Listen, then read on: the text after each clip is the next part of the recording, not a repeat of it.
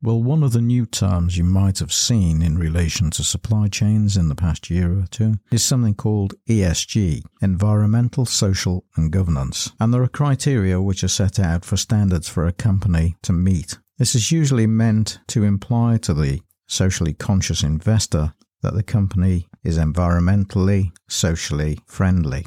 Company has to have corporate policies in place that support the criteria. Investors have put $17 trillion into assets meeting ESG criteria at the end of 2019, which is the latest data I have figures for. Environmental criteria include corporate climate policies, energy use, waste pollution, natural resource conservation, and the treatment of animals. The criteria help evaluate any environmental risks a company might face. It might also include the direct and indirect greenhouse gas emissions that the company is responsible for and the management of any toxic waste. And the company has to show that it is meeting environmental regulations where it operates. The social criteria look at the relationships with the various stakeholders that the company is engaged with. So, do workplace conditions reflect consideration to employees' health and safety, or does the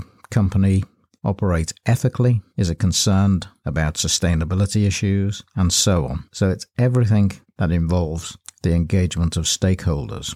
And that's not just shareholders, that means everybody customers, suppliers, and the general public that come into contact with the organization. Governance is about how the organization manages itself.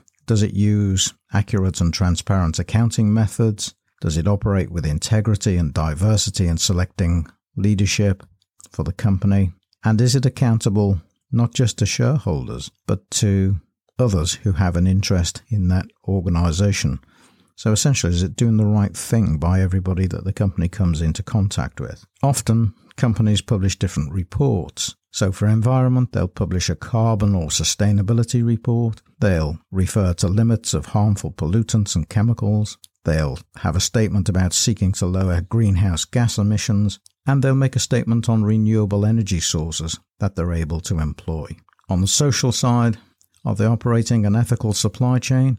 They're not employing or exploiting people, employing children, paying very low wages to people, or having working conditions which are placing people in hazardous positions, that they provide equal opportunities to all parties, so, for example, they recognize the rights of LGBTQ and encourage diversity. And they have policies that protect their employees from sexual misconduct. And, of course, that they pay fair wages. And the governance issues and reports might include reports on diversity with regard to the board of directors and employment in the organization. They need to demonstrate that they are transparent in their operations. And usually in governance, you have to have someone other than the CEO to be chair of the board. So there has to be a separation of the chief executive position from the chair. Now, specifically in supply chains, of course, you can see there are many opportunities to demonstrate your credentials when it comes to concern for the environment.